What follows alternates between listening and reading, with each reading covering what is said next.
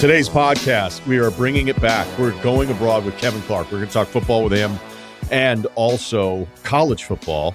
I've got my own little college football open out of the anatomy of a take and life advice. So please enjoy.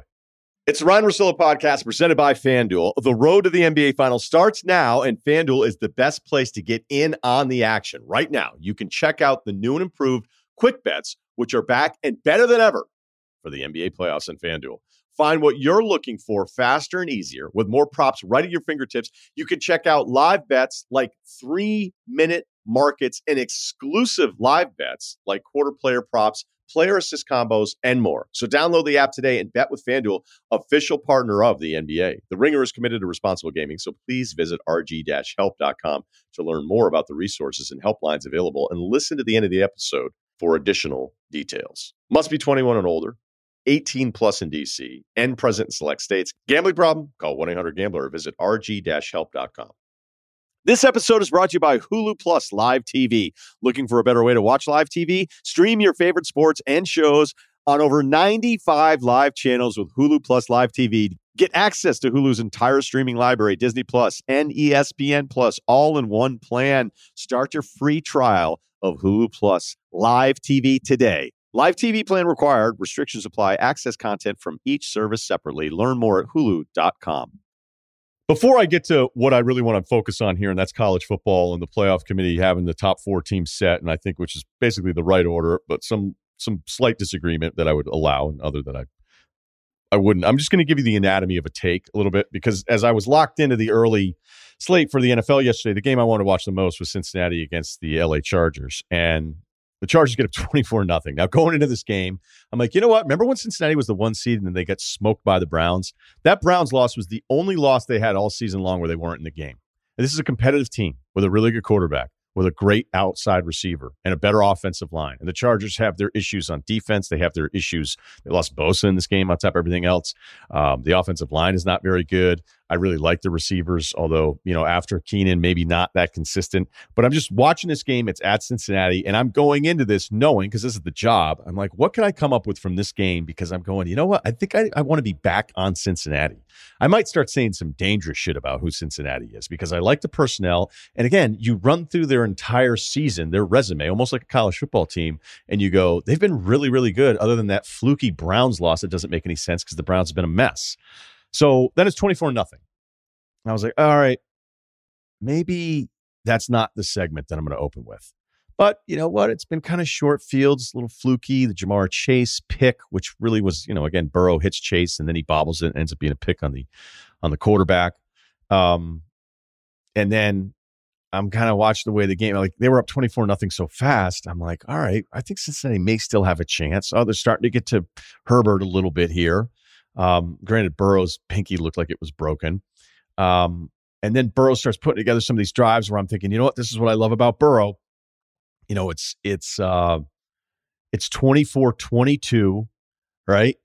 Uh Burrow, there's other quarterbacks that like when they would be down multiple scores, they would play it like it was a normal situation. And whereas Burrow, I felt like in two minutes move the football down the field. I go, this is what I like about this guy because there'd be other quarterbacks, Kirk Cousins, that would just, hey, I'm going to dink and dunk and attack, and hey, I made it a one score game. And even though Kirk has been better this year, Minnesota I think is a very um, competitive team there's a difference between hey we scored a touchdown and then also starting understanding game situation being like well no we need you to move the football here a little bit. So i kept having these moments where i was talking myself back into the original segment that i wanted to do because i was like cincinnati's going to come back and win this game.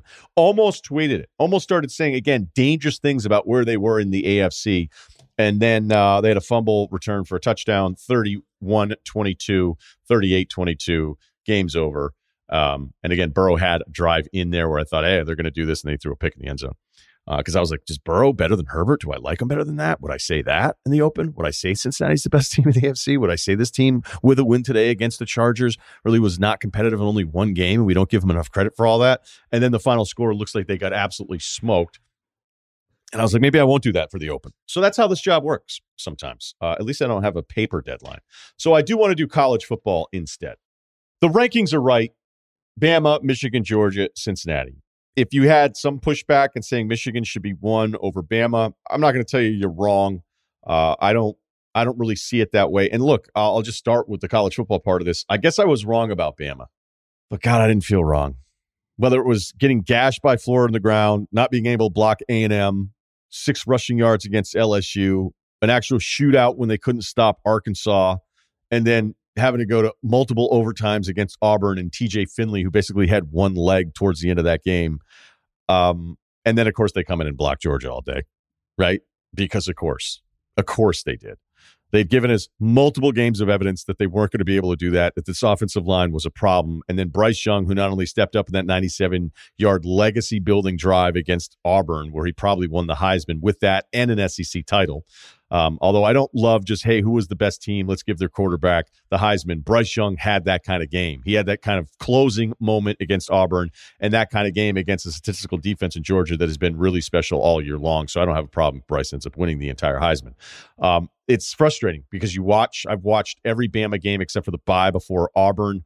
And I'm like, man, this just isn't the same. And look at what Georgia's doing here against all these different teams. It was kind of the way I felt about Ohio State, with just even though they're good, and I know it's Ohio State, it was just hard to give up on them. You're like, you know, but they're just not as physical. But it's still kind of hard to pull the trigger when you look at the history with Michigan. You know, if everybody had picked Ohio State in that game and then they pull it out somehow, you're going, all right, well, I was an idiot. I mean, at some point it has to happen. And for Michigan, it finally happened in the Ohio State game, um, but certainly not the case for Georgia, that still finds ways to lose to Bama all the time, despite having talent that I would say even match them, except at quarterback.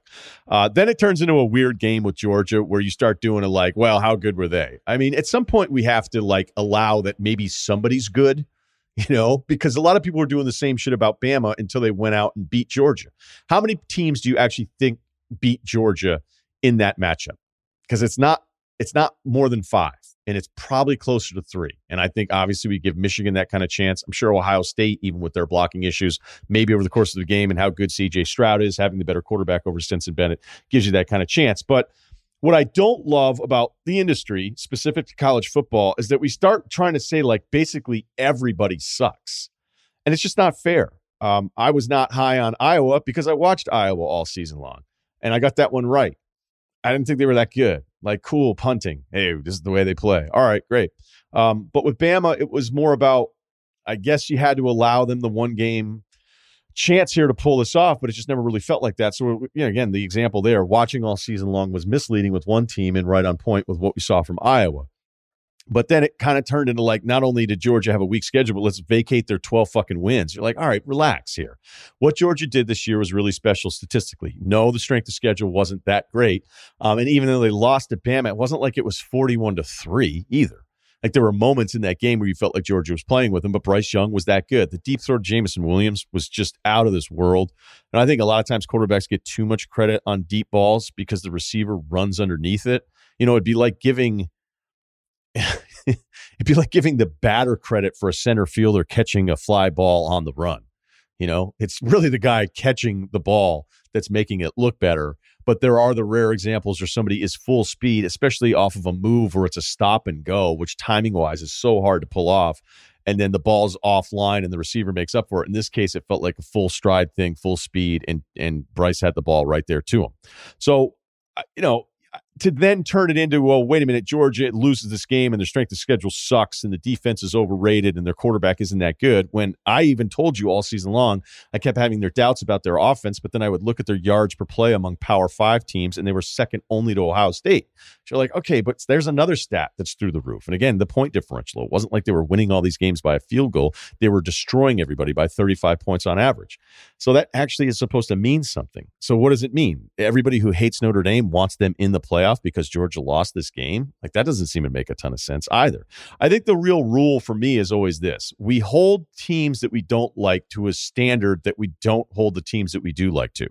I'm glad Cincinnati got in. I've told you all season I don't really love the non-power five teams being in this because I just don't think the challenge is the same for them. But they have an NFL quarterback. They've got a terrific running back. They've got a great secondary. They beat everybody they were supposed to play. Houston's a good football team. I think they beat Notre Dame when Notre Dame was a lesser version of themselves. It doesn't fucking matter. It counts for this one, and I'm glad they're in there so people don't constantly think that there's zero chance and there's this whole vendetta against them. I think there's a I don't even know if bias is the right word. I think that they're looked at as having an easier path, and so they're graded with a stricter set of conditions. And now they're in it, and we'll see what happens. And if Cincinnati's blasted in their matchup against Alabama, it doesn't mean that we should then pivot it away and be like, oh, that's why I don't want any of those non group of five. I wouldn't say that, even though I'm probably anti them in general. I don't think that that'd be a fair thing to say. Oklahoma's gotten smashed. Ohio State had an awful playoff game. Clemson had six points in one of their playoff games. Notre Dame's been miserable in their two for the most part. Um, which again is sort of ironic that people would be arguing who to be in that four spot if you were so anti Georgia. I think what bothers me is it's not all the conversation around it. It's that when you do this for a living and you are pointing out this bias that you yourself are just as guilty of. Like my buddy Cannell and I, we go at it all the time. He had Wake Forest ahead of of, ahead of Bama at one point this year. And I don't even know that he's serious about it, but it doesn't mean I'm not going to call him on it when we have him on. We're going to have him on again a couple more times. And we are friends, but I'll look at that stuff and be like, you realize you're doing the shit almost to a more extreme level than that, that you're accusing everybody else of. Joel Klatt had Oklahoma 2 in front of Alabama at one point when he was doing his rankings. There was nothing nothing that told you, even with a disappointing Alabama, that Oklahoma deserved to be ahead of them. You want to be down on Bama? No problem. Like we said at the top, they gave us reasons to be down on them, and yet there they are, the number one seed and deserving of it. Um, again, like I said, if you have Michigan ahead of them, I'm not going to get into a huge argument with you about it. I think Bama's the right call. Michigan is just as deserving of, of at least consideration. But at the end of the Big Ten championship game, it was almost, it felt like Clatton and Gus Johnson had it planned out where they were going to talk about it. Where Klatt was like, Well, I think the committee will have Bama one, Michigan two, whatever. And then Gus jumps in. He goes, Well, wait a minute. And then he's like, hey, that's not how I would have it. Klatt was like, I'd have Michigan one. All right, again, fine. But then Gus jumps in. He goes, well, that's bias. Why is it bias? Why is it bias to have Bama one ahead of Michigan? That's not bias. It's it doesn't make any sense. And honestly, Joel and Gus exposed themselves a bit. And I like Joel a lot. We expect to have him on the show at some point. He's been kind of tough to book. Um, I don't think he's going to be mad about this because I've even brought it up before. But at the end of the 2017 Big Ten championship game, this was the scenario. You had Ohio State who lost to Oklahoma at home 31 16. They lost to an unranked Iowa team 55 to 24. So they had two losses and then beat Wisconsin in the Big Ten championship game. And at the end of that, guys are like, well, partner, you think there's any doubt? And Klatt's like, none, no doubt for me whatsoever. Ohio State should be in the playoff. You're like, are you guys forgetting 11 and 1 Alabama? It feels like you're forgetting 11 and 1 Alabama. You want to have Ohio State in because you think you've watched all the teams and you just think they're a better football team. That's fine. Okay. But to not even include Alabama in that breakdown towards an end of a game, again, that was four years ago, but I'll never forget it because I'm at home, just like I was on Saturday, listening to the idea that Michigan not being ahead of Alabama was some injustice that we needed a committee to debate over. Like it was ridiculous. Bama was 11 and 1 with the, they weren't in the SEC title game, but they had lost to number 6 Auburn. And guess who was out? Ohio State was out, and Bama won another national title. So there are just too many times where I feel like in the business, I can put together any strength of schedule. I can put together a thing where it's against current top 25s, non current top 25s. I can manipulate the numbers almost any way I want to to twist this into something that I'd like to root for. But all I'm really rooting for is an honest approach to all of it. Look, as somebody who watches, does it for a living, and consumes all of the content, okay? My Saturdays are pretty booked in the fall. So I care about this stuff. I just think there's there's a lot of examples of people that are accusing everyone of doing the same stuff that they're actually doing. This episode is supported by State Farm. So, look, a little rock hit your dude's windshield on the highway. And at first, you're like, what is that? I'm like, oh, it's just a little mark. Nope. Now, by the end of the ride, it's a big crack. And it'd been a while. So I check out the State Farm app. I go, hey, this is what happened. And the funny thing is, is I was like, do I want to go app first or do I call old school guy? Probably should call. It's like, let's check out the app. Not only did it take a minute to get done, they set up the glass replacement. They told me the estimate ahead of time, said, you want to go ahead with it? And I was like, now I understand. It's all in front of me, all done. I don't even have to talk to anybody. That's how efficient the insurance game has become. But really, the only words you need to remember are like a good neighbor, State Farm is there. State Farm has options to fit your unique insurance needs, meaning you can talk to your agent to choose the coverage you need, have coverage options to protect the things you value most, file a claim right on the State Farm mobile app, just like I did. And even reach a real person when you need to talk to somebody. The app was so good, I didn't even need to do that. Like a good neighbor, State Farm is there. Learn more at statefarm.com. Kevin Clark, one of our favorites, haven't had him on in a while, host of the NFL Ringer Show and Ringer columnist. This is going to show some real versatility here, folks. Um, we will talk a lot of NFL. We will talk some college ball as well. There could be even breaking news while we're taping this. It may happen after we're done and it's posted, and a return of going abroad because F1. I don't even know how to explain this weekend's race. So we've been, I've been slacking. No one else is slacking. It's been on me. So Kevin, good day to you, sir. How are you? I'm great. Uh, big sports weekend. There you go. Summed it up perfectly. We got it. We're getting it all in. All right. Here's uh here's where I want to start. I, as I mentioned earlier in this podcast, um, it was almost the anatomy of a take where I was watching yeah. Cincinnati and the Chargers. Uh, that was the game I was most locked into in the early window. I am watching it going, you know what? Cincinnati is really good. And right when I thought they were really good, they get blown out by the Browns. And then it kind of like shook us again. And you know what? They're good. And now they're down 24 nothing. And then I'm like, well, this sucks. And then I'm like, they're going to come back and win this game. And they did not do those things. Uh, I, I saw people arguing about Herbert versus Burrow. And in sure. the moment when I was watching Burrow, I go, this is why I love Burrow because he was doing some things that, that clearly I mentioned. Um, give me your Cincinnati take in a game that went sideways for them, and also where you are with the Justin Herbert, Joe Burrow comp, because those are the two guys. You know, look, there's another handful of guys that are going to be yeah. in that conversation, but those two dudes for about a decade, I think, will be sitting here being like, remember when we debated this, and there'll be one clear winner, or maybe they won't be great. I don't know. Tua completing 80% of his passes down two yards down the field isn't doing it for you. He's not put he's not in that conversation right now because of that. Um no, so Okay, so th- there's a couple things to unpack here. Number one is when I check around the league about this debate, and I've been doing it for a couple of weeks now, um, because I find it really fascinating.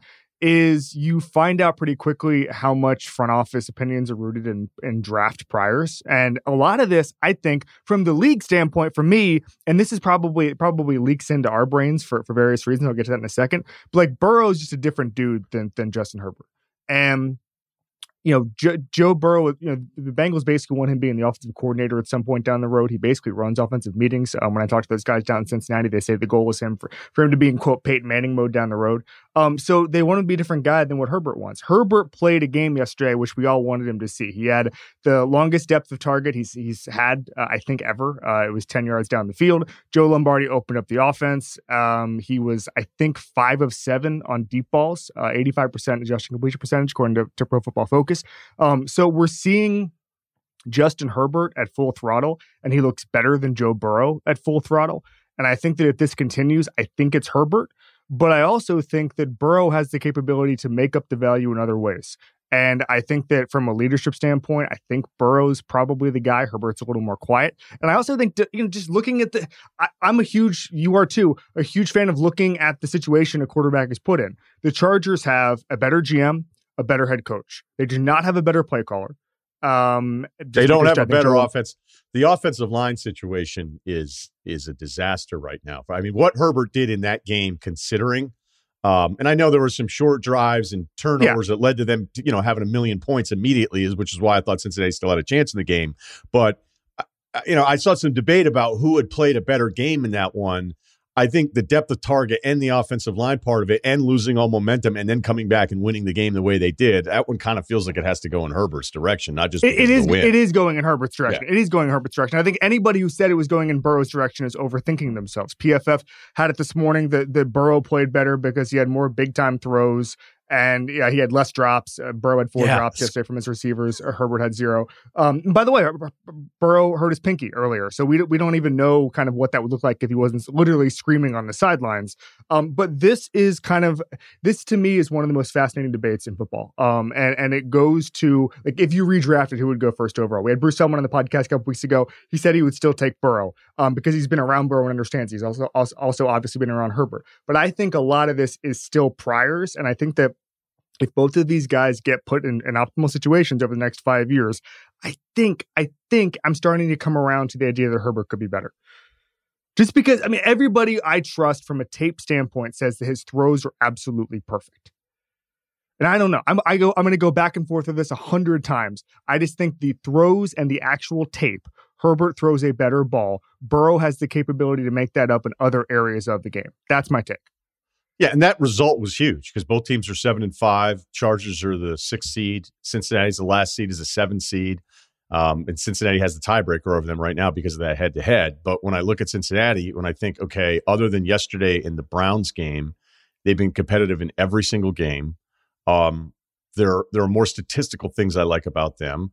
You know, Baltimore almost ended the day with a one seed again, and the last month has been brutal for them. Lamar, I thought, sucked again yesterday, and I think I'll just transition to that. And Tennessee, like the eight and four, is irrelevant because it doesn't really matter here. So I still think I'd put Cincinnati ahead of like three teams that are ahead of them right now.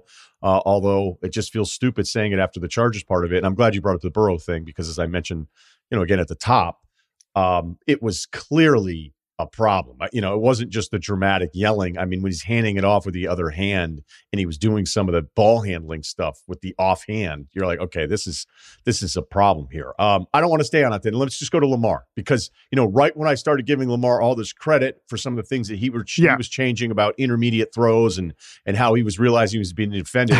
I, I don't know if this is an all blitz thing. It felt that way in uh, against Miami. It, it felt was. like that with Cleveland with the four picks. I don't. Yeah. Again, I'd have to know what the the charts say. I don't feel like it was just full out blitz all day from Pittsburgh. Um, the way it was in some of those other games. And I know he got the last touchdown to almost get him the win with a two point conversion. But what's going on with Lamar the last month? Okay, so it, part of it was the blitzes. Um, Highsmith and Watt had career highs in pressures, and that's just going to happen sometimes because of the, the, way Lamar plays. Uh, but he was blitzed in the first half, forty six percent of his dropbacks. Um, okay, so that's that getting, is a huge number. Yeah, yeah, they, they, they, they, they were getting after him. Um, the the mid range stuff you mentioned it, it was it was bad. Uh, Lamar was four, four of eight on medium medium range targets, one of three on deep passes. Um, it was bad, and and it's interesting to me. You mentioned the AFC. I, I saw one of the Ravens writers say that they're uh, this is the first time since 2002 that every team at this point in a conference in the AFC uh, has four losses. So there's some parity here, and there's a malaise. I think is really weird. And I don't know what that is because I've heard a bunch of theories. I've heard that the extra week teams are adjusting to it a little more. I think that you can't overlook the lack of a bye and the extra uh, playoff spot as a, a, a with, with the increased season as a way to maybe on a week to week basis have less urgency um, if teams aren't battling for that second bye spot. I mean, that's just a league wide thing. That's an AFC thing about why maybe there's a little more parity than normal. And I, I think there's five other theories that we can get to later. Um, but Lamar Jackson is one and one and two against Pittsburgh. Okay, he has eight turnovers in in those three games. He's been sacked 16 times and he's just missing throws. I mean, like that was the thing. I was reading the postgame quotes from Harbaugh, Mark Andrews. Mark Andrews was open. There was some pressure from T.J. Watt that was significant, but he was wide open, and Lamar is missing throws. Um, I don't know. I don't know what that is. Um, I think he's he's being careless with the ball.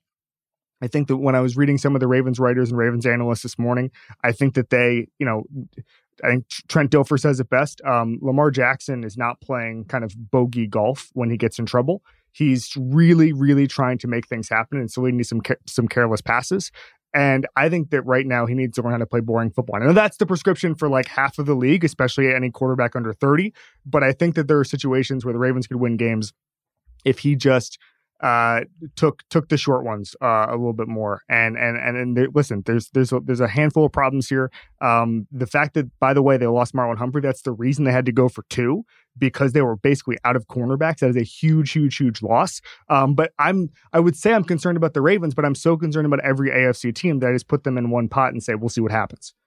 Yeah, because I mean Lamar, when you think about the rest of the roster and the injury part of this stuff, he's done as good of a job. If you're just looking at which quarterback has carried his team to a record that's really impressive and done sure. it, felt like it on his own. I mean, that's why, you know, I wouldn't just write him all off of the MVP thing. I mean, he, he can turn this around. The broadcast is big on him. Um, holding on the ball a little bit too much. They were saying that yeah. Hollywood and Andrews on the sideline were giving him like, uh, you know, I don't think Lamar's the kind of guy that you're going to get on the way at like a Daniel Jones might get yelled at. You know, like Lamar, Lamar's got more status. I think his teammates always love him because he's got such a great personality. But he, Lamar has like this this part of him that I think is both frustrating the evaluation that he can have like a bad first down, bad second down, and then the most amazing third down you've ever seen, and you're moving the chains. So it, it's right. almost like caught looking, caught looking, and then, you know, bottom of the seventh, the three run homer. You know what I'm saying? So, like, again, that's different.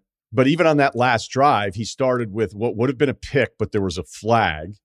Yeah. And then there was a fumble that was called off.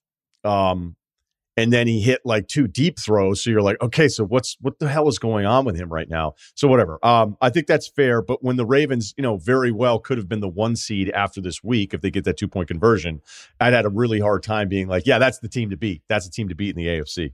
Kansas City wins last night. Um, it's they're doing it with defense, Kevin. At this point, uh, 56 points allowed in the last five games. Yeah, They've won a bunch in a row. They're in first in their division. Um, but Mahomes with another underwhelming offensive game. So where are you with Kansas City as the four seed? Okay, so m- my feeling on this is that if if if Mahomes is the problem, and he's literally, if you look at it right now, Mahomes is is the problem. Uh, the the the pocket was clean last night. Hill and Kelsey were not involved. Uh, over the past six games, and this includes a five touchdown performance against Las Vegas. Uh, Mahomes has seven touchdowns, four picks, eighty one rating. Okay, and you take out that five touchdown performance, that that's just no good. I think he's quarterback sixteen or something in fantasy over that time, just to give you kind of a snapshot of what Drop that looks him. like. Yeah, drop him. Um, this t- that is like the best news you could possibly have. In the same way, I mean, like Lamar Jackson fixes his own problems, right? That's what we just talked about. Where on third down he can hit the home run ball.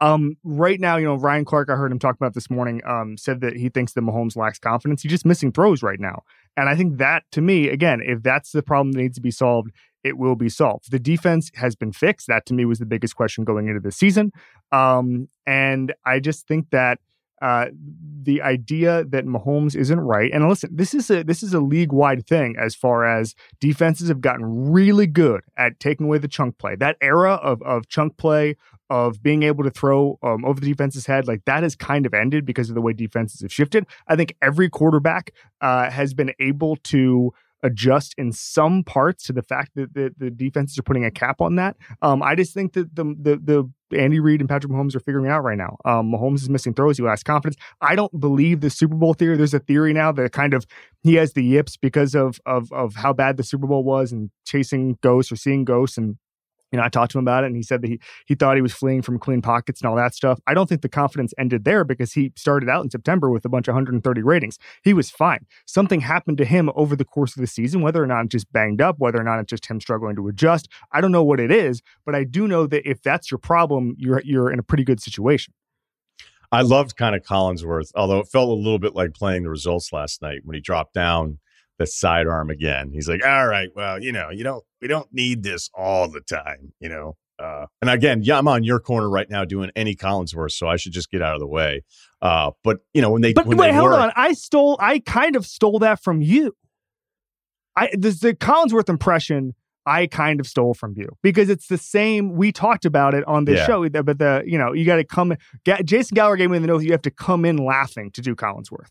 Like you have to pre-laugh in order to do Collinsworth. yeah, I don't, I don't feel that- like there's stuff that I do think you've stolen from me. This isn't really one of them.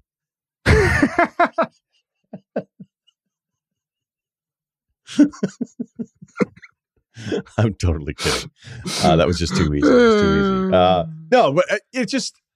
I think Collinsworth, like for all the shit he gets, I think there's a lot of stuff throughout a game where I'm like, oh, that's pretty good. I, I think we're all like to this point now where when we hear guys for so long, then we ultimately hate him. It's like it's almost like being married, where the longer you listen to somebody, the more likely you're going to be like, all right, I'm not sure I'm, and I'm I'm over that where I'm I'm thrilled when I get a little bit of a nugget. I love when Troy Aikman is so over a quarterback by hour two. Sure.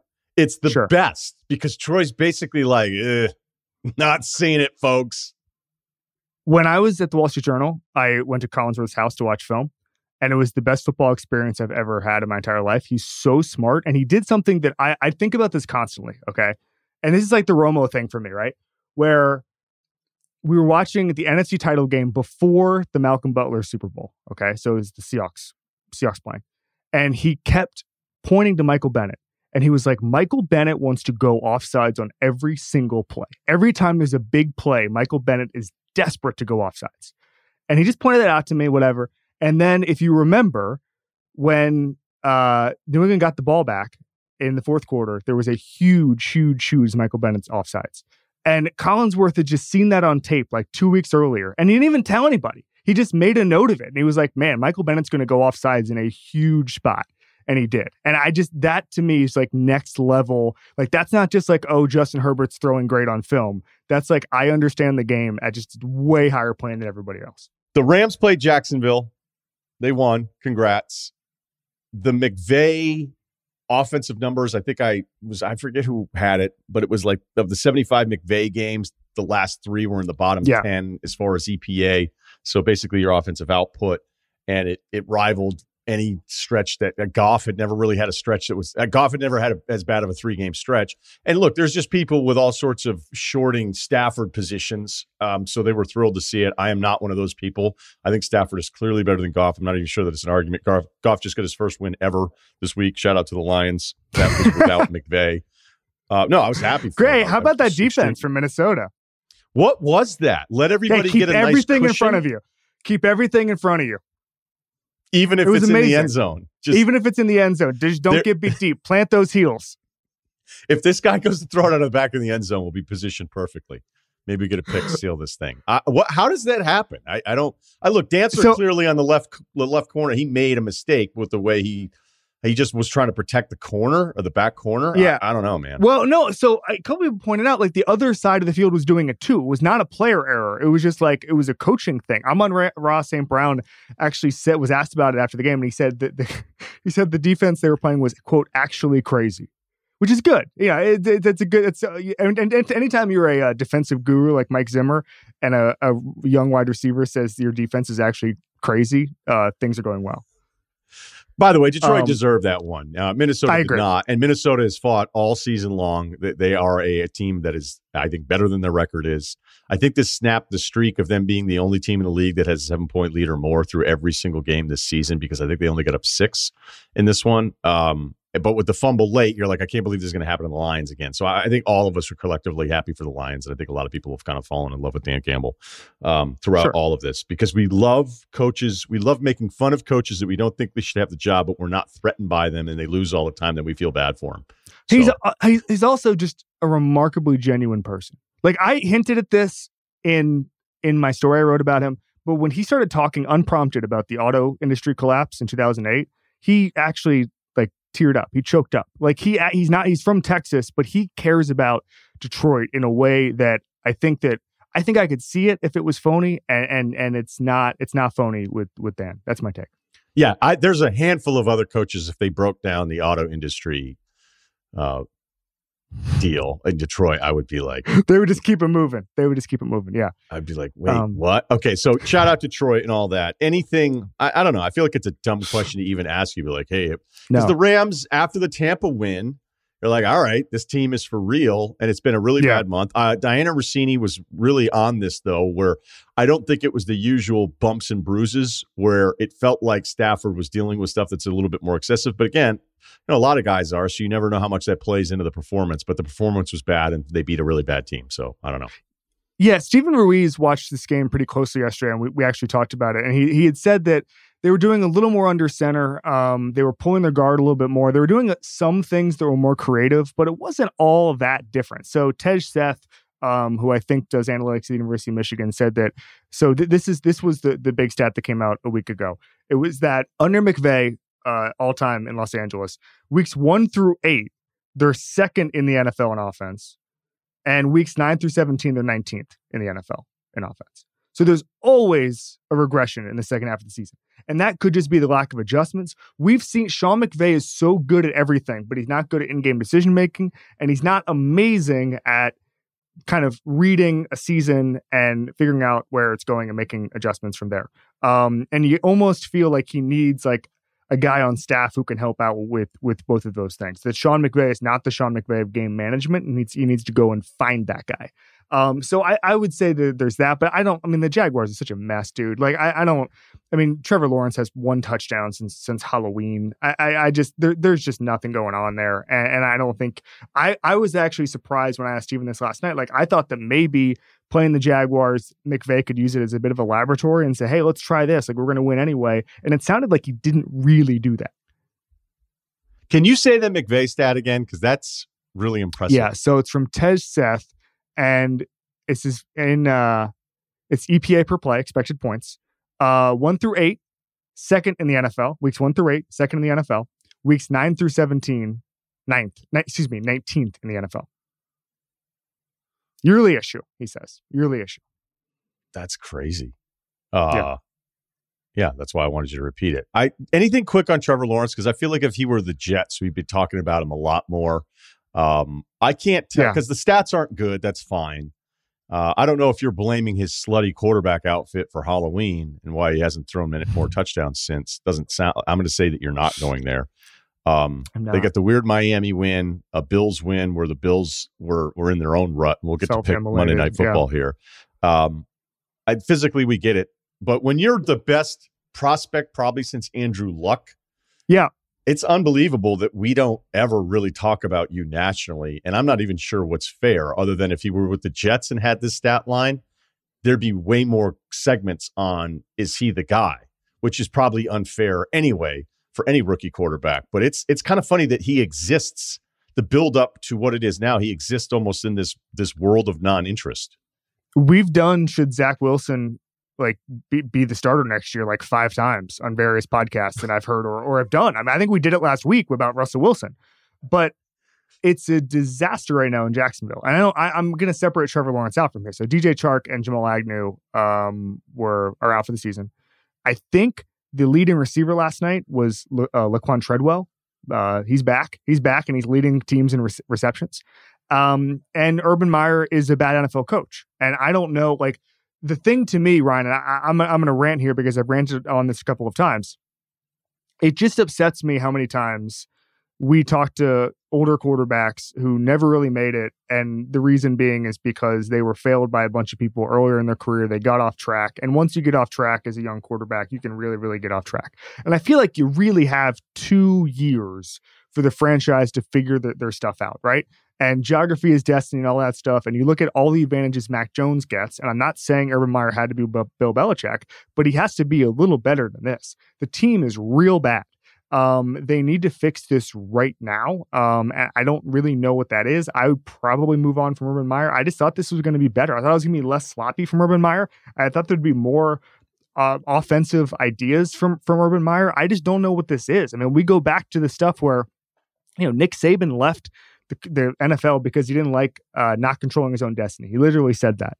And I think sometimes when you're a guy like like Urban Meyer, who by the way, I mean, we I've talked to people about this. If you have no idea what the NFL is, you, you, you, sometimes you just it's not what you expected and you don't want to be there. Um, Urban Meyer has never coached a day in the NFL before he became Jaguars head coach. And I kind of feel like he went into this not understanding certain elements of it. And I've been disappointed in the tenure. And I think it's probably best if he doesn't coach the team anymore and he just goes back to I heard he loved Fox. I heard he was like the most prepared analyst of all time at Fox. Like, I don't know, do something like that, bud. Or go coach, coach college team. Yeah, but that'd be admitting that he's the problem. And guys don't do that with his resume, certainly not after one year. But the Lawrence numbers are bad. I mean, his QBRs the last few weeks 29, 21, 31, 33, 38, 11. And that's all since, um, yeah, you're right. Halloween, that Seattle loss at 31 7 and that's one touchdown pass. I mean, the yardage numbers here in a league where guys throw for 340 and lose, and you don't even like them after the game. Like, I don't know about this guy. Like, there's there's games I'll watch and I'll be like, I don't know about this guy. He's 21 to 28 for 340, two touchdowns and a pick. You know, like I I have probably too many of those throughout the course of a season now, even though scoring has been down and some of the higher MQB stuff, uh, those numbers have, have trickled down from where they were last year. But this is actually bad and also sort of invisible as a topic hundred percent. I mean, it's it's Jacksonville, and that that's part of it. But also say so. Yesterday, he completed fifty seven percent of his passes. PFF did not have him for a single quote big time throw. This means he just didn't throw a big pass all day. Uh, when he was pressured, his completion percentage was sixteen percent. Um, this is this is a guy who needs infrastructure and he needs it quickly. And and I don't know what you do right now if if you're Jacksonville. I had him down as one big throw, but that's that's my That's the way I chart. We all do it differently. Okay, I, I want a Bills Pats pick, but I still have to do one other thing. It's sort of in the division, but it's also uh, in the NFC as well. Tua and the Dolphins have won a bunch in a row. I should say the defense of the Dolphins have won a bunch in a row. Uh, yeah. There's clearly more trust, though, through this stretch with Tua, I believe, yeah. than what was a complete lack of trust with Tua at two different segments, whether it was a rookie and then coming back after some injury stuff. Um, he had 25 pass attempts in the first half of that game yesterday. Yeah. And so there are moments now where you go, okay, do we have something? And if you're Miami, you want to believe that you have something. I still think the Deshaun deal for them in the offseason is still a real possibility.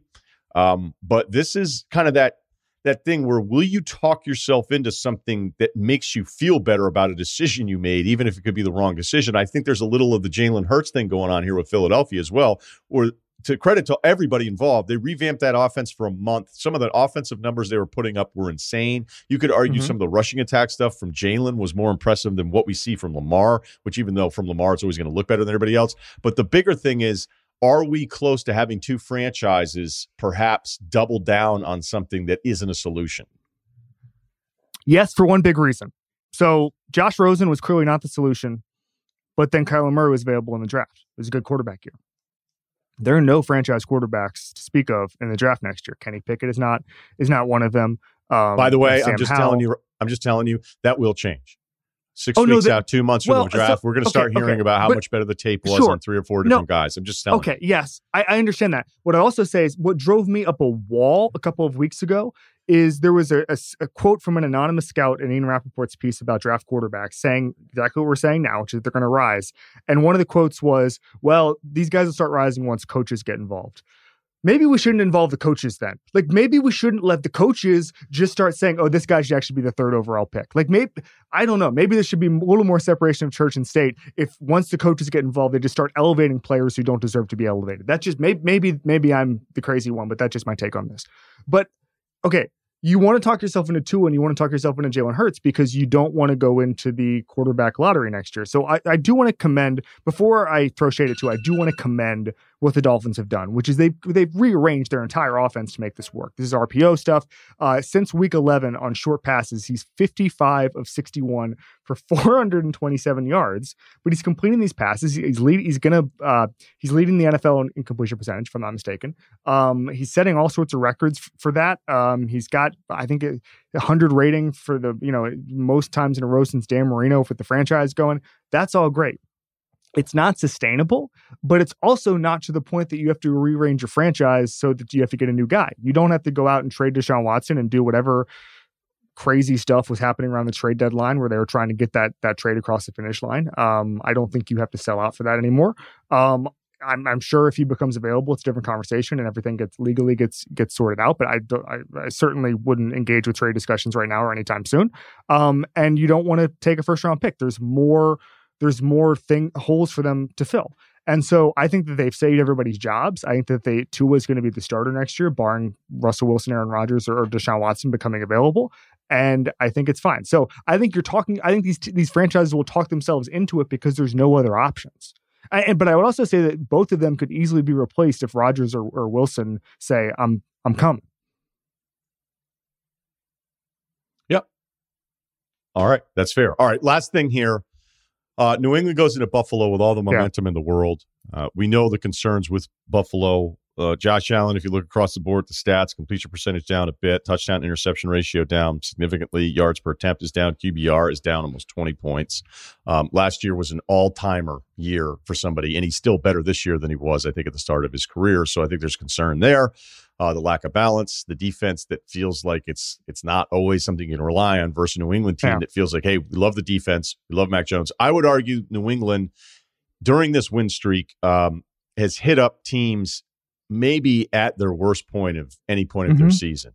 Uh, Atlanta, believe it or not, I, I don't know how often people realize this, but Atlanta having five wins this year is one of those records where you look at standings, be like, wait, what? Atlanta's five and seven? How did that happen? Yeah. But um, they were one and three in the four game stretch where you know they got killed by Dallas. They played New England. The Browns are a mess. The Titans aren't even the Titans. Um, the Panthers the same thing. The win at the Chargers was a was a really impressive win because I still think with the Chargers, you know, somebody you have to show up and play. So, having said all those things, I think because this one's in Buffalo, I'm going to pick the Bills. But this might be my own resistance to as great as Mac is, and the story for this season isn't about his ceiling. It doesn't. None of that matters. But I still think, from what I've seen this year, there's there's a bunch of guys that I'd rather have in a playoff game from a really deep young group in the AFC at the quarterback position, and some way of Buffalo figuring out a way, at least at home, to salvage what momentum has shifted in the AFC East. I could be totally wrong. That's what I'm going with. By the way, I just want to throw out a stat because you mentioned the Falcons. The Lions have a better point differential than the Falcons. So yeah, that's go. why that's why every week when you're like, wait, what? Uh, just yep. the five and thanks for the Falcon. Um, yeah, don't. I didn't expect that. All right, so uh, I'm going to go with the Bills only because it's home and only because the Patriots are due for a game that's not perfect. I have loved what they've what, the Patriots have done over the past two months. It's been unbelievable. Doug Kyed had a really good piece the other day um, about how catchable Mac Jones's balls are, and basically guys like Kendrick Bourne, like eh, all these guys have career low drop rates because Mac Jones um, throws a really really catchable ball. And that to me is interesting. You marry that with the offense that they've built um, where basically they're running more in situations where you might pass uh, more than anybody except I think the Ravens and the 49ers, who basically their livelihood is through through the run game in most cases. So this is a true run first offense. And I saw the phrase a couple weeks ago and I keep thinking about it a lot. Like they're winning with Mac Jones because they're pretending that modern football never happened, right? And I think that's a really interesting way to put it. They're putting in position to succeed. Uh, it's a masterclass in building around your quarterback. I love it. I'm going with the Bills um, just because I, I, I kind of feel like uh, both those teams are due for for a statement and maybe the opposite direction just because of how hot they've been the past couple weeks in, in, New England. Yeah, so that probably means New England's going to win this thing. I love yep. this quote from Mike Sando's athletic pick six piece that comes out every Monday morning, where he talks to just all these different executives. He was trying to size up New England. And the guy goes, quote, we're really talking about style points. We don't like a Kansas City team that wins ugly. We don't like New England because we aren't sure they can win a shootout. At some point, you have to ask yourself if you just don't like winning.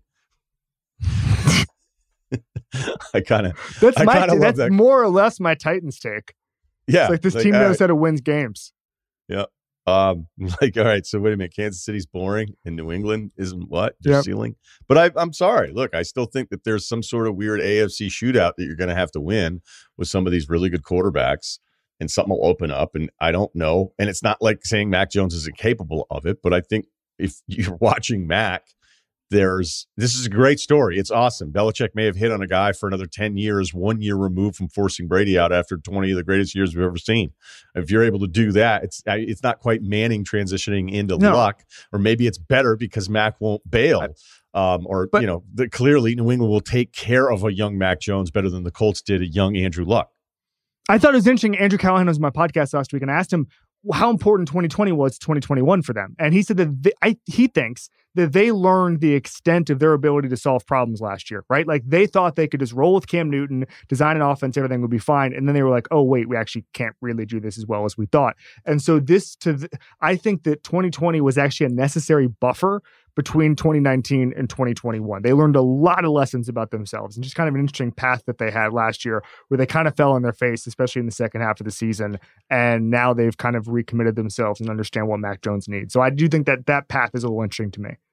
All right, we take a quick break. We got to do some college football with Kevin, who wrote a great piece on the coaching carousel and describing college football in general to strangers and start your engines maybe three or four times because uh, we got one more race to go going abroad. This episode is brought to you by La Quinta by Wyndham. La Quinta by Wyndham has everything you need for your next business trip. From free high speed Wi Fi to fitness centers to free bright side breakfast with fresh waffles, eggs, and more, book direct at lq.com. Tonight, La Quinta, tomorrow, you shine. If you check out Ringer, ringer.com uh, and get Kevin Clark's profile up, you can see a piece from last week about just basically college football and why I love it. Because if you had to explain it to somebody that didn't understand it, they'd be like, you have to be kidding me. And uh, I think we're at a point now with the coaching carousel, a point that I said this is coming because they know money is coming in with the new TV deals. People mm-hmm. will likely spend money before they have it if they know it's coming. Like, ah, well, whatever. You know, I got a new deal. I'm getting a raise, a Christmas bonus, and that kind of stuff. And that's that's exactly just to just to set this up because I did the numbers again. If Brian Kelly's at 10, well, let me do it this way. The top five coaching salaries going into the season: Nick Saban nine point seven. Coach O was at 9 million. David Shaw's 8.9. Dabo's 8.3. Lincoln Riley was at 7.6. Right now, Lane Kiffin would be sixth because because of a nice little run at Ole Miss. That again for Ole Miss is good. And I think they signed him because they were afraid he might leave or whatever. I don't think Florida and LSU had that much interest in Lane, but he still got a huge deal out of it. Um, Cristobal's new deal, and this is official. He's going to the U. So we got to talk to Cane fan number one over here. He's out at Oregon. Cristobal was making 4.5 at Oregon. Oregon offered him 8.5 to stay. Cristobal, great recruiter. And then you're like, wait, I'm not even sure Miami's a better job than Oregon. I would say that it isn't, um, unless all of this Miami oh. stuff is going to change overnight. No, we'll get to this. I'm just the okay. build up here. So that would put like Cristobal would be the fourth highest paid coach. Lincoln Riley's number seems to settle in at 11, so that's ahead of everybody else. Kelly's is about 10 because there's very uh, obtainable bonuses on the retention part of that by each year. So like this is going to get so ridiculous in such a short amount of time um, and I know that you love it. So go in any direction off of that that you want. This is the future, and this is how it's going to be from now on because there's a lot of money and schools can big game hunt, and there's no reason to settle anymore. It was interesting to me, and I don't want to get too too far down the rabbit hole in the NFL, but I talked to some people in the NFL last week, and I was like, "What? How is it going to change anything?" And they're like, "Nah." Like if Matt Rhule says he's going to trying to go to Oklahoma, freaking David Tepper will say, "See you, bud." Um, and if if Cliff if Cliff, Cliff Kingsbury tries to use leverage, they'll probably just laugh because I think everyone views a good NFL job as better than a good college job, right? That that's just the way it goes. Bill Belichick's not taking a call from Alabama. Andy Reid's not taking a call from Florida. Um, so I the one thing that was floated to me was maybe B level coordinators who are only being offered like a, the Detroit job or something like that might say, hey, it, it might be a little better to go to South Carolina or something like that. Do you know use the portal, take a, take two good years and make a bunch of money, right? Like maybe that could be five or six years off. And then Albert Breer reported something that that that quite frankly is is even more interesting, which is the ownership level. The NFL thinks that maybe this will carry over in the sense that if you're Chicago, well, why are you going to just go after Brian Daboll when you could just go after Sean Payton and just see what happens? You know, and that that to me is the most interesting piece of it was maybe just the mentality changes. So back to college. I think that this is probably the new normal, just in the sense I've done a lot of reporting over the last couple of weeks, Ryen, about what it means to be back, right? And like there's all these hand wavy things about, oh, it's not 1988 anymore. So see you, Nebraska, Miami, and every USC, and every situation is, is just completely different. I would say the barrier for entry to compete at the top, top, top of college football is so much bigger than it was. Huge recruiting staffs, um, guys who watch tape, you know, NFL guys who, who used to be in front offices, now sitting around watching guys at the transfer portal. I think the biggest thing, Ryen, when you look at Brian Kelly and Lincoln Riley leaving to go to better jobs, is the massive gulf and the massive difference between making the playoff and winning the playoff. I think that's the biggest thing. I think the coaches think there's a huge difference between those two things.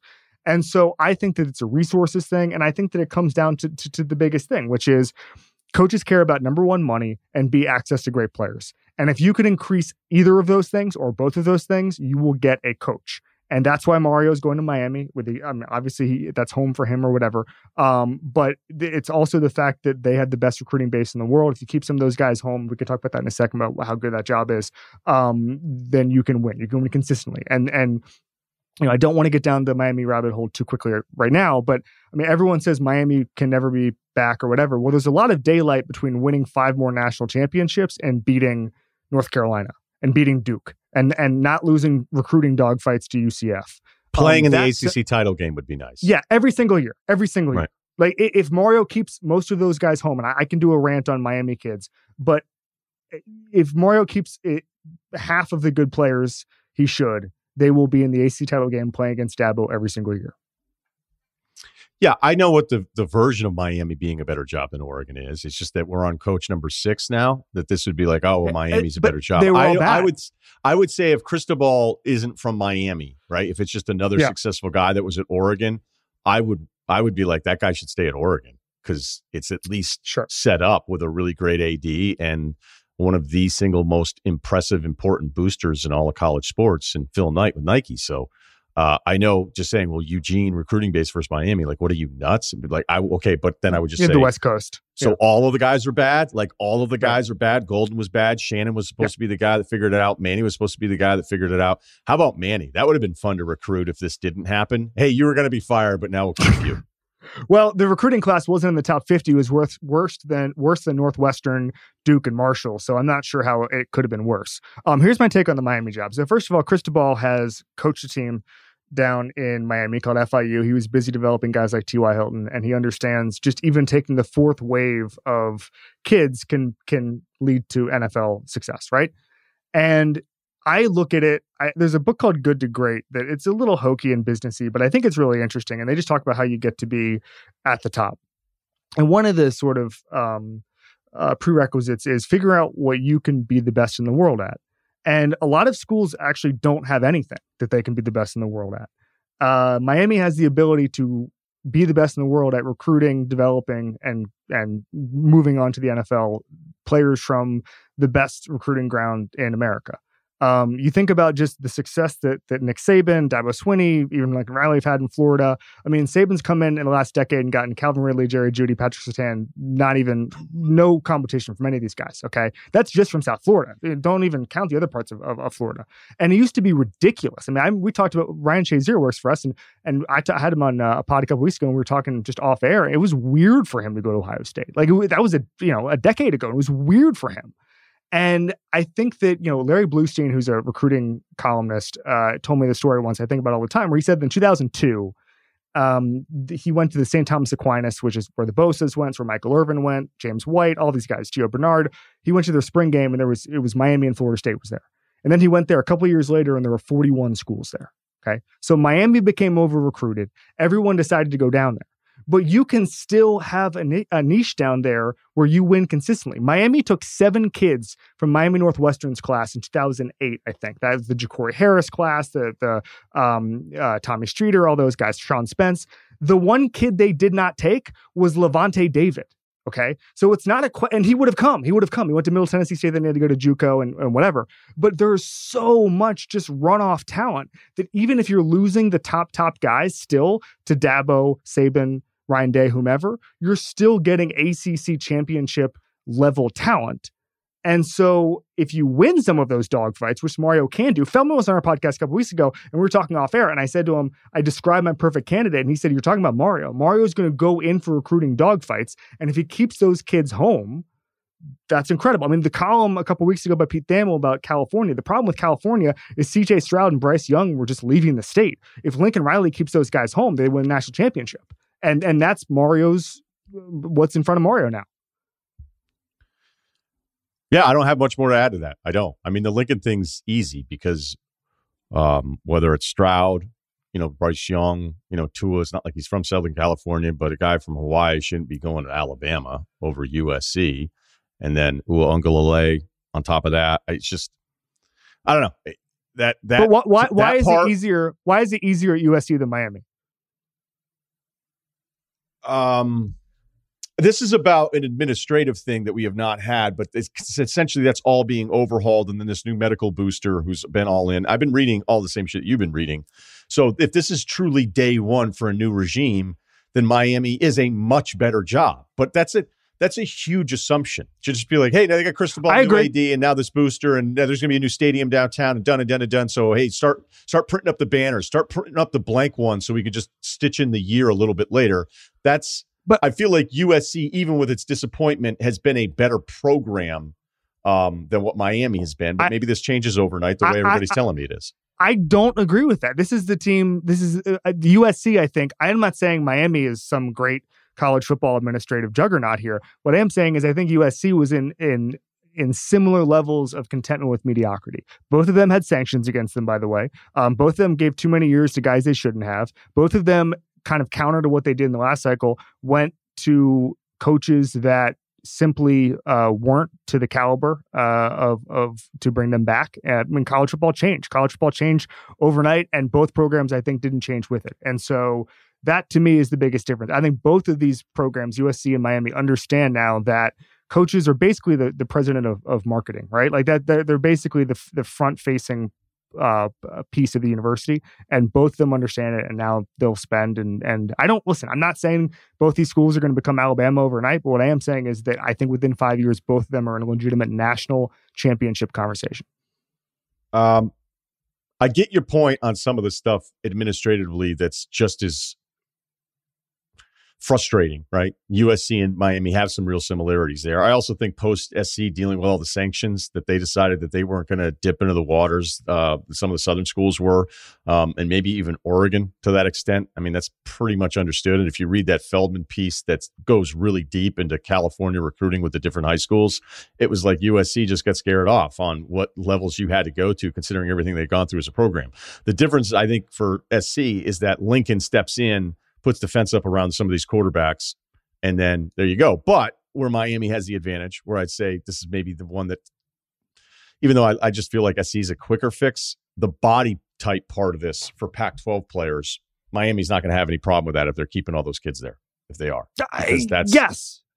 So that, I mean, th- that's, that's, where you probably win the argument. I just feel like Lincoln, oh, okay, cool. The rest of the stuff's taken care of. Coliseum will be on fire. But the body type part of it, when you watch a lot of Pac 12 and you go, where's the depth of all these bigger guys? They just don't have them out here, man. It, I don't know what's. The, the inferiority complex that has developed in both of those places over the past decade is, is incredible. I was listening to something a couple weeks ago about recruiting, and they're talking about James Williams, who's a six-five, five-star safety who plays for Miami. And somebody's saying, "Wow, can you believe he stayed at Miami? He went to, uh, he didn't go to Alabama, he didn't go to Florida." And it's like that that, that would be unthinkable a decade ago. That, that a kid from Miami would would look to Alabama first. And luckily, he he he committed to Miami. But like, there's become this weird flip where Miami feels inferior to Saban in their own backyard. And and if Mario changes that, he's worth every penny. Well, he's the right guy to do that part of it. Uh, no yep. question. No question. Okay. Uh, well, this is I'm too excited. This this previous football, all this football stuff, none of it matters. Uh, let's do it, man. It's been too long. Let's go abroad. This episode is brought to you by Arby's. You know what I hate? Hate is after lunch, there's all this time before dinner. I hate it. So I'm always like, do I do this? It's like you should. Gain season, throw in a little something extra, an appetizer that just starts hours before dinner. It just gets so frustrating when there aren't great options. That's where Arby's new two for $5 chicken wraps come in. Available in your choice of ranch, barbecue, and honey mustard they're perfect for that afternoon snack attack or as an add on to your meal. Food Buddies. Arby's two for $5 chicken wraps are here for a limited time at participating locations. Visit an Arby's near you or order ahead on the Arby's app.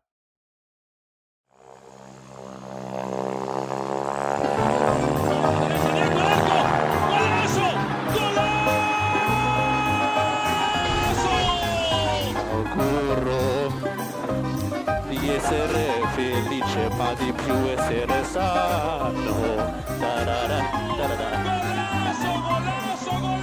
Continued economic responsibility demands restraint in government expenditure, and last year we achieved the largest ever recorded reduction in the budget deficit, 1.5 billion.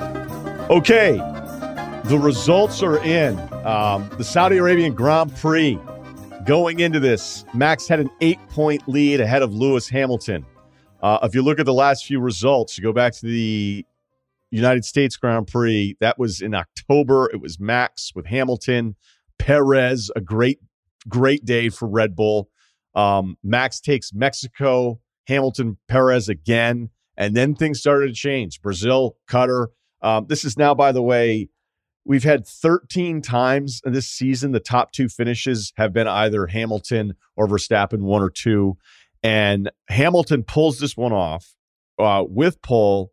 Max was in third, and we had all sorts of commotion in this one. I mean, the timeline of this is nuts. At lap 10, Hamilton switches tires because we've got a, a caution and then they red flag it at lap 13, which means everybody's going to start all over again. We had multiple restarts in this. It felt like Max and, and Hamilton were going to crash into each other the entire time.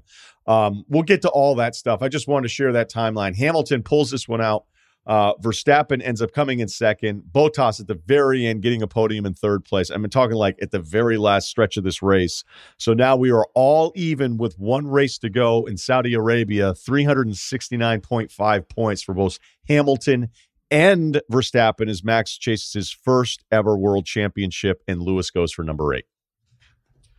Wow. Um, so after Brazil, Toto Wolff said that the diplomacy has ended. Like there was kind of a cold war between Red Bull and Mercedes, and it became kind of a hot war after that. Um, and th- basically, it was that he thought Red Bull was working the refs, and there's a lot of kind of NBA Finals type of situation here where there's a lot of hey, watch this. They're you know he they're really going too hard in the paint kind of stuff. And it's amazing to me that you see now so clearly. You know, I was reading the BBC write up of this over the weekend, and listen, Verstappen knows he can afford a collision with Hamilton, and Hamilton cannot. And they're racing like it. Verstappen knows if the two of them crash, Verstappen wins, and um, the reason being is that Verstappen has more wins than than Hamilton, and so if the season ended and both of them were level on points, Verstappen would win. Uh, it's nine wins to eight wins, and so Verstappen has clearly he's driving like a lunatic, and he un- he, he he does not give an inch out there. Um, we've seen that he was given a five second time penalty, a 10 second time penalty. Uh, he had to give up give back his place. Um, he the, neither of these guys uh, want to give up even an inch on the other and they're racing like it. And Verstappen has the upper hand because he knows he can he can afford a huge wreck. Uh, but it is one of the most fascinating and dramatic things I've ever seen in sports. Yeah it's just so you can understand like Lewis has pole here because Max probably would have had pole but he had a mishap during qualifying. Um and you know at lap 10 we have a Schumacher crash into mm-hmm. a barrier and they're working their way around it. And basically, the race officials, after three laps of being in caution, are like, "Look, the safety car's out. Um, this isn't going to work. We got to red flag this." So for people to understand, like that means then, um, as Verstappen during that stretch, uh, during caution, Hamilton and Bottas both pitted. All right, they go to the hard tires. They felt like if it's a 50 lap race, 40 Pirelli tells him you can make it 40 laps on the hards. And I feel like Max is as simple as I just want to stay out because now I'll be in the lead. Yeah. All right. I, I honestly think that's the way he's wired. And he stays out and then he doesn't have any ground on Hamilton at all. I mean, he's he's only moved up one position, but now he still has to pit at some point with his tire situation. And Hamilton's thinking he can go to the exact end, and then like every single race car driver that we have access to, which is mostly Max and Lewis the whole time, they bitch right. about literally everything. I mean, you want to talk about NBA players complaining? These guys have been in this for their full professional careers and it's like they don't even understand some of the shit that happens. Mm-hmm. So when the red flag happens, that means you can you don't just pit, everybody just stops again, goes back to their grid, and then you can work on the car for as long as you want to once they're ready to restart the race. And they have people taking the debris off and, and re-establishing the cushions at this turn because they felt like it wasn't going to be safe if there was another crash there. So off the restart, um, which I thought was hilarious at one point too, when they were full on pitted, there was somebody from Red Bull who put an ice water bag on the back of Max's mm-hmm. neck for about four seconds. It's important. It's, like, it's important stuff. Like four seconds of just cold condensation on the back of your neck is is the difference when it comes to F1. Um, and so then then Lewis is freaking out because he's going, well, this is bullshit. Red flag, man. Yeah. This is bullshit, man. This is bullshit. Red flag and they're like, dude, how do you not understand the red flag part of this? And then as the announcers, to their credit, pointed out, like, hey, this isn't new. Like, this is what happens. And when you red flag, it, everybody can do it. And then it happened again. I mean, at one point, Max had taken Lewis off the restart. That was incredible. It looked like Lewis had him at that first turn again. Max just goes off the course and like is like, no, I'm not giving this back to you. They tell him, oh, by the way, you have to give him back this position. And Max plays it perfectly, going into a DRS zone where he knows, like, if I give this back up, I'm going to get it right back. And then they show Toto Wolff from Mercedes being like this fucking guy. And then the one that really, I think, even pissed off. Um, I'm sorry, who's the analyst with Crofty on this one? He's world champ. I forget his name. Uh, Martin Brundle. Yeah, is it? Yeah, well, right. I think so. And so, at this point, Max is told, "Hey, you got to give the position back to Hamilton." And it depends on who you believe in this one. Max stops, but doesn't give him the full width of the track. He kind of stops in the middle Hamilton's behind him, crashes into him. It's unbelievable that uh, the the front wing for Hamilton wasn't damaged enough. He actually then put up a fastest lap because Hamilton's insane. But then Hamilton's like he quick brake me or brake tested me, which means you just slammed on the brake to hope the other guy would crash him from behind you. Uh, Max obviously saying that's not the case. We gave him room. If he didn't fucking stop, and we we can't we can't control what he's doing behind us. Um, and then at that point, he'd gotten a penalty, so it wasn't really going to matter. So we didn't have actually the very great drama at the very end. But um, it's just important to describe this that wasn't anybody wasn't listening because I think Max is capable of doing literally anything, and that's probably why he's become easily my favorite favorite driver on the on on the circuit. He just is. I feel like that's kind of a lame move for me. I've been flirting with maybe the McLaren thing. You know, Haas, tough weekend for Haas again. Sorry. Um, but Max, that he will basically do whatever. And maybe that's shitty of me to like that because even Brundle on the broadcast was like, I mean, there was a great line in there where he's basically like, this is too much. Um, Max, yeah. this was too much from somebody today where we love how competitive he is, but this was just too much for a race. Yeah. Um, I, I, I thought, I thought it was, I thought it was too much, Wait, frankly. Did, I thought it was too much. I, it, it, it was interesting. and I think the, it shows you the pressure. I think Brazil, was an interesting inflection point because there was some kind of first takey opinions that that was the biggest pressure that Lewis Hamilton had ever been under, where he basically had to run the table. And if he had lost Brazil, he wouldn't have controlled his own destiny anymore. Verstappen could have been uh, two two two the rest of the way and still won the championship, right? And then Hamilton gets those penalties. He essentially goes to the back of the grid for the sprint. And there were people there who were like, "Oh my god, I can't believe the title chase is ending like this. I can't believe it's over like this." And then Hamilton had the drive of his life. Damon Hill said it was one of the best races he'd ever seen out of Hamilton or anybody. And the title chan- the title race was back on. And I think that changed the pressure from Hamilton to Verstappen so much. And that it went from Hamilton has to be perfect the rest of the way to Verstappen has to stop the bleeding a little bit. And once that happened, I don't know if Verstappen I think Verstappen is feeling feeling the heat quite a bit. This is the first time he's ever been in anything like this ever. He's obviously never won a drivers' championship before um, because because Mercedes has has not even allowed him in the same zip code. And I think that it, it is it is it is too much right now for Verstappen. I I do, I'm not. There are a lot of smart people who think he's just going to stop the bleeding uh, at Yas Marina and win on Sunday. I I would not be surprised by that at all. But what I am saying is that we're st- seeing Verstappen lose his cool a little bit. I guess What's I the whole thing? Like that's the whole the the Bill Walsh clutch thing. I keep coming back to it. There's no such thing as clutch. There's only executing when everybody else is freaking out.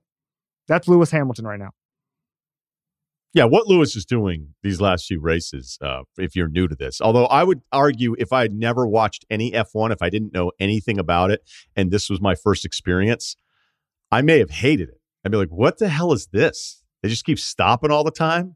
and then like the least climactic part of the entire race was the part that you wanted it to be at the end. But once, and that's true, right? Once Max got the five seconds, but they didn't have it up on the graphics that it, he kind of knew it was over. And at that point, it was just holding on to second to stay even for the point race, correct? Yes. Yes, right. exactly. Okay. Yeah. Um, and then another just little note on the complaining part is that Lewis is sitting there freaking out. I think it's just a window into the tenseness, even though these guys seem so secure in these moments. Like imagine racing like this for 10, 15 laps and almost crashing twice. And this is a very dangerous course. There's so many blind corners. There's nowhere yeah. else to go in a lot of different spots. It's a, like when you're in the the cockpit of the car angle of it, and granted, they have it all memorized and the muscle memory of all the different turns and all that shit. It's still like if anything happens in front of you, it's pretty scary. Um, oh, and by the way, when there's debris out there and they haven't red flagged the race, and guys are running out that look like I don't know, Kevin James and the Mall Cop movie. Like, hey, can you grab that that piece of fiberglass over there?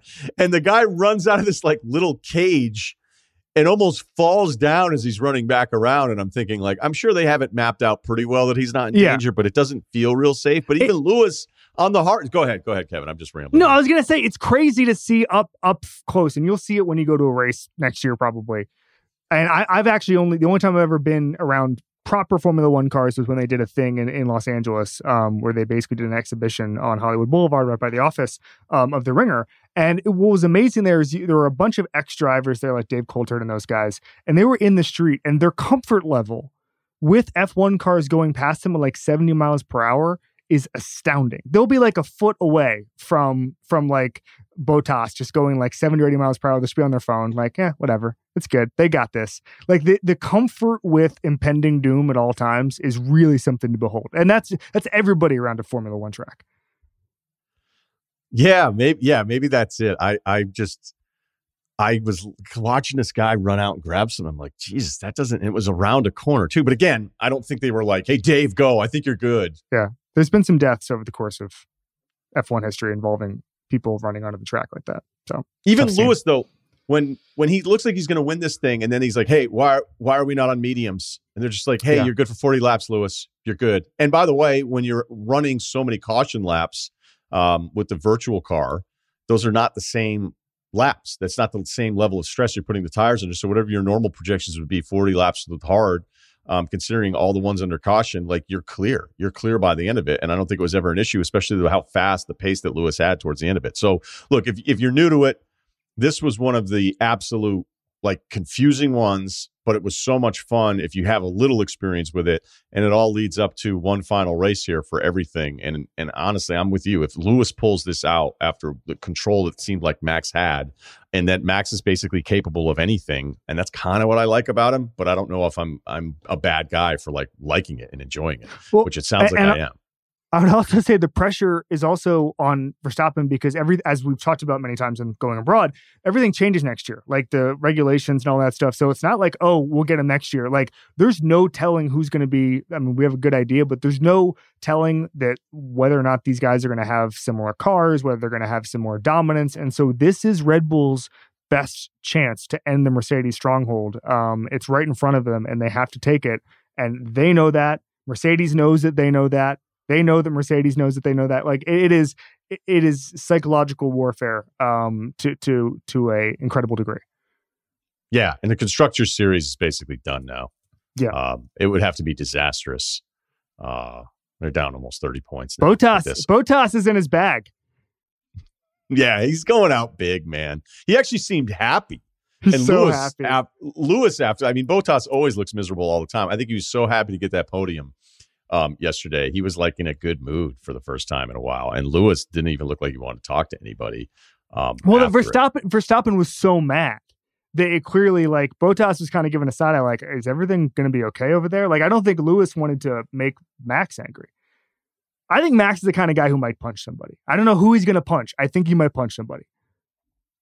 Yeah, I see Max as somebody that's difficult in every single transaction in his daily life.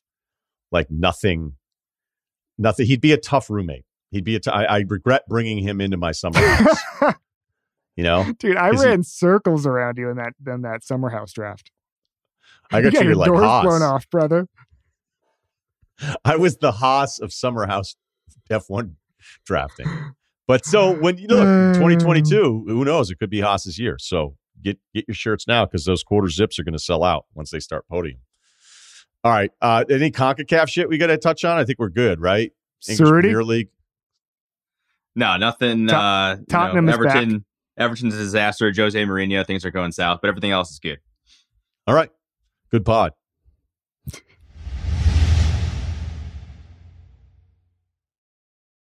This episode is brought to you by Hulu Plus Live TV.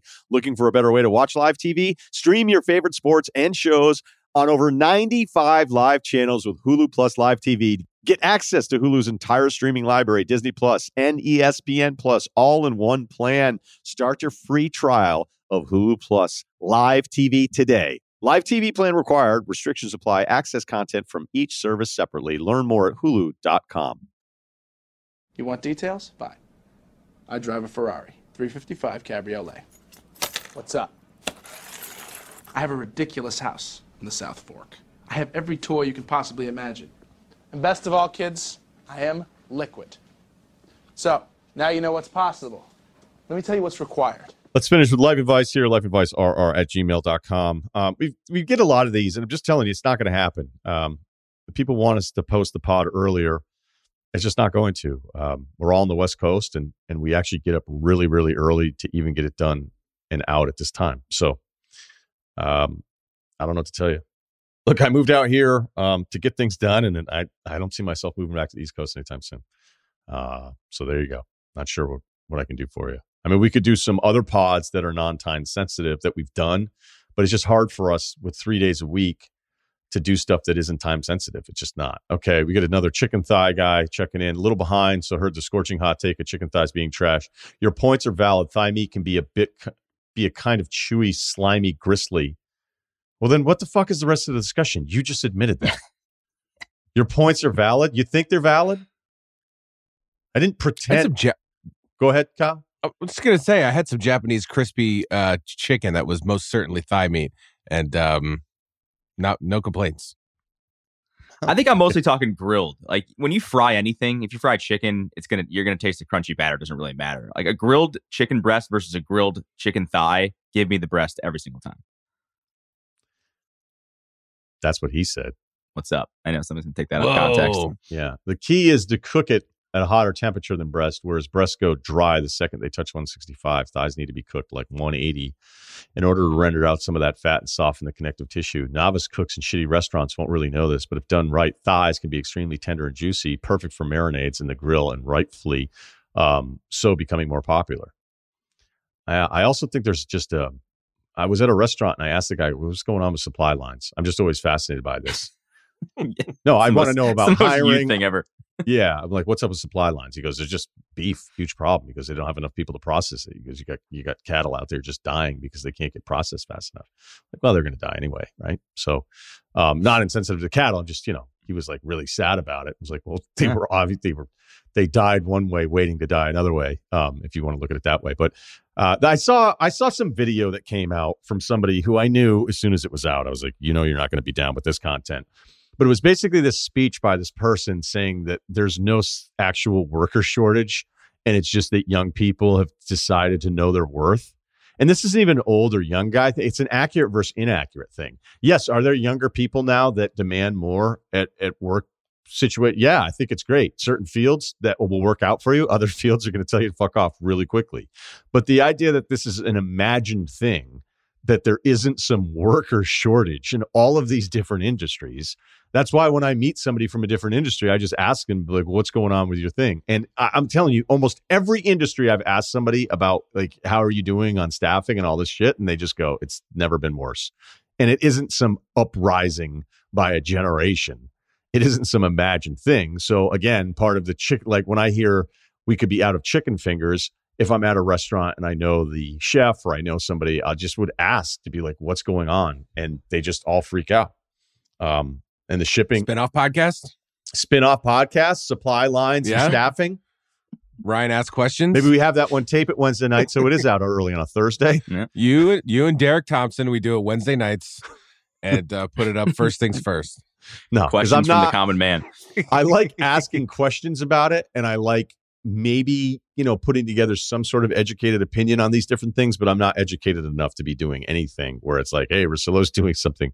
His new economic podcast is out now. Yeah it's all like right. all the questions that get asked in your friends group chat but nobody actually knows the answer but they feel like they know the answer to because there's a lot of discussion about it. Those are the things we talk about in this podcast no, like we have another actor that's going to come on, and he's not like the f- most famous actor ever, but I'm going to do this, and I want to ask him some like really stupid questions about it that I don't think we, any of us ever know the answers to. It's like, okay, when you're on set, like, what is it really like? Like, how long do you sit around? How much does it suck? Do you memorize every single line, or do you memorize up into the scene? Are there guys that never memorize everything? Are there guys when you think about Broadway, those guys are memorizing every single page and everybody else's line to be the cue to their own line so I want to ask a lot of those really stupid questions that I don't think most of us have the answers to on the outside of it. And I'm with you. I, I would I would gladly ask uh, economic people the dumbest questions ever. Like I would love to have a presidential, like somebody who was president. I would have anybody on. Well, I don't know, maybe not, because then I would get in trouble. If People are like, oh, we knew it. Um, oh, we can get Yang on. He's doing a lot of stuff.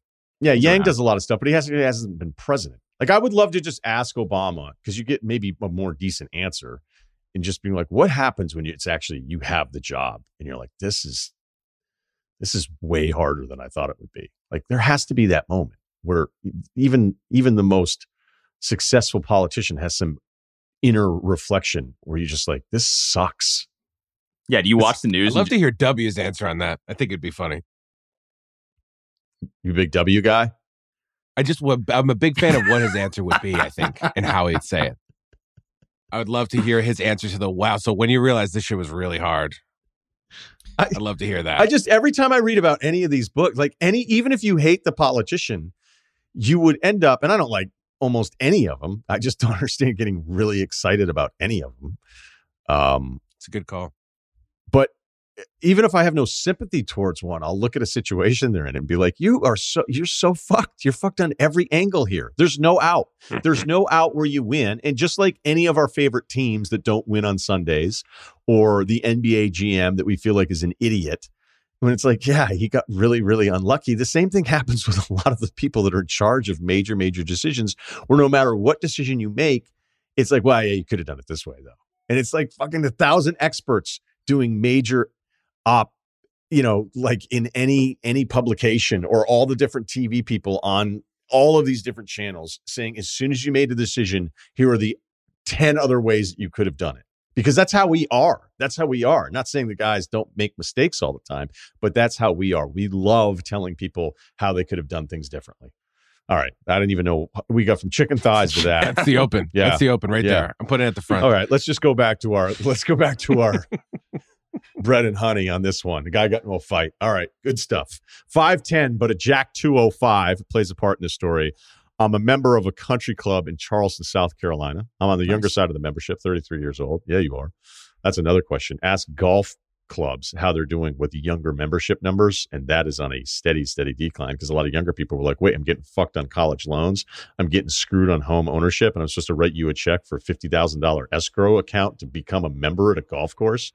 So anyway, um, that I think that that's something that's, well, we won't do a podcast on that. I don't, what the hell am I on today? I'm going in a million different directions. All right, focus, focus. I live on the course and everyone knows me in which house I'm at because I'm often outside working out in the driveway and have an attractive wife.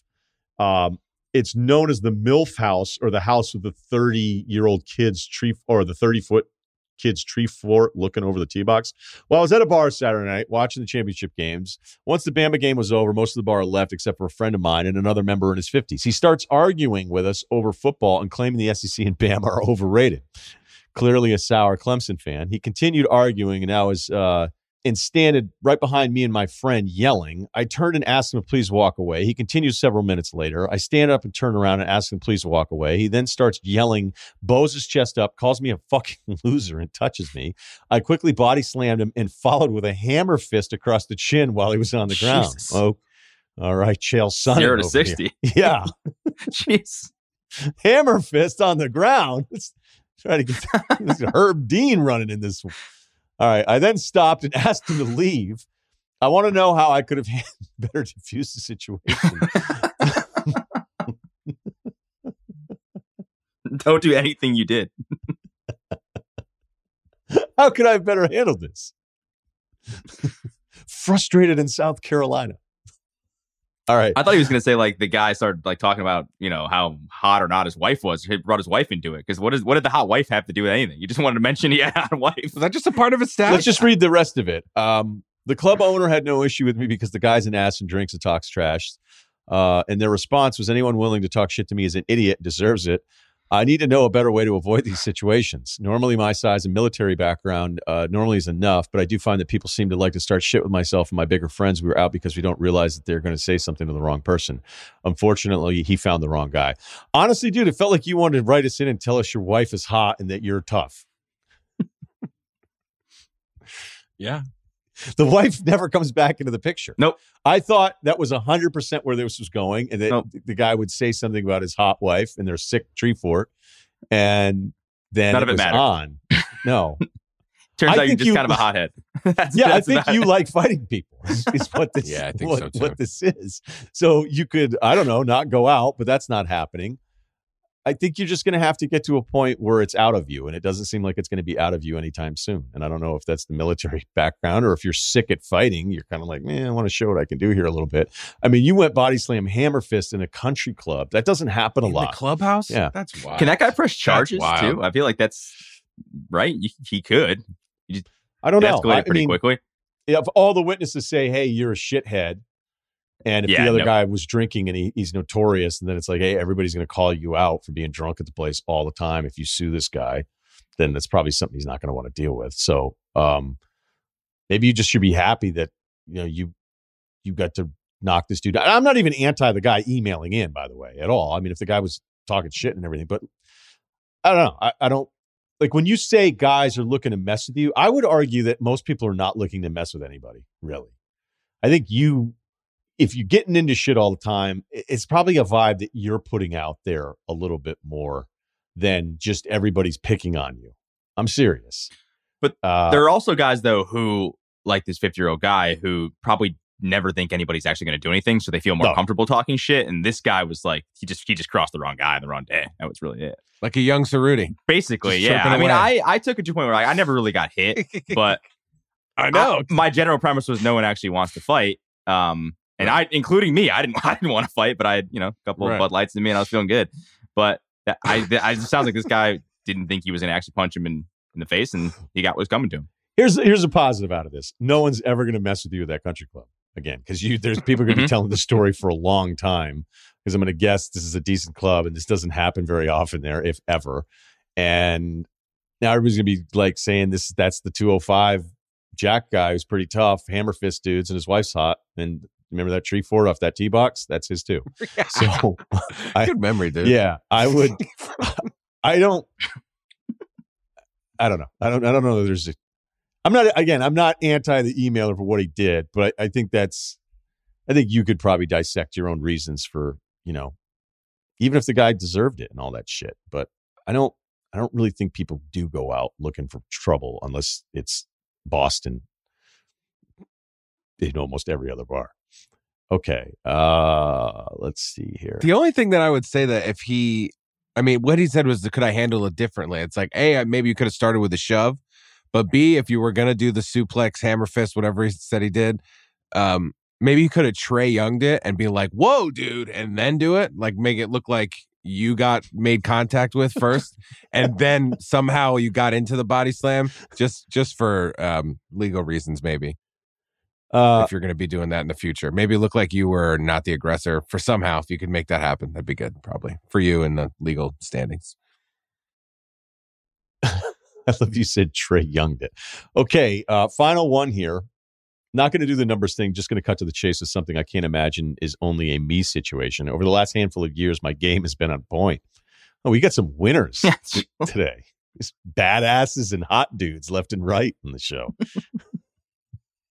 I've played way out of my league. Over that course of time, various pieces of jewelry have been left. Jewelry have been left at my place, not always being able to return them and not knowing what else to do with them. I've tossed them in a box in a drawer. I just started dating Nice. a new Lost woman. and found. Yeah. you go to Hot Kyle's Lost and Found. Yeah. Uh, or he said he's been playing over his league, so it's really smooth and closing. Mariano Rivera. Kyle. I just I threw Kyle in there. That's not the guy's name. We don't I don't think we even have a name. Well, I guess we do, but I'm not gonna share it. Okay. All right. All right. Um, so I just started dating somebody new. Things are going well. It occurred to me that six weeks of dating is probably just long enough to get a Christmas gift. Am I a complete scumbag to just rebox a set of these earrings? I think she'd like cleaning them, of course. Okay, well, at least we got that part. If not, what do I do with this stuff? Huh. Yes, first of all, six weeks, yes. Because you know what? Not getting a gift and then saying, oh, well, it's only been six weeks. Nobody wants to do that conversation. Even if I would say, hey, if you're really young and it's six weeks in, you can do something. You can do something because the no present, hey, it's only been six weeks, you might as well fucking dump yourself. All right. And on top of that, you need to be prepared because she's probably going to do it unless she's like totally ruthless. Um, I just don't think we run into that many people that are that are wired that way. Now, giving away other women's jewelry. If this jewelry's that nice, none of these women ask it ask for it back. Like I can't imagine this stuff is that sick. If a girl left diamond earrings at your place that were actually really valuable, they would have followed up with you. Um, so if you don't know anything about jewelry, you also could be jamming yourself up here. Uh, look, um, I would lean towards not doing this because if she ever found out and it got really serious, it's just gonna be something she's going to use against you. You know, that's what we do. We all kind of keep track of all these things we can use against each other. This would be one of those things. Uh, I would bring all the jewelry to a store, get it appraised, get a second opinion, and then probably sell it and see if you can find a watch for yourself. But I guess the total value of this might not be as high as you think, unless I don't know. Girls just never feel like they want to. Or do you turn into the worst guy ever? And they're like, I don't care. It's a two thousand dollar chain. I'm just not going to go back and see that guy again. It's worth it to me. Started to the Yeah. game. the game is the game, Kyle. Uh, I, Kyle, I imagine you already have this stuff. it's, it's at a smelting facility.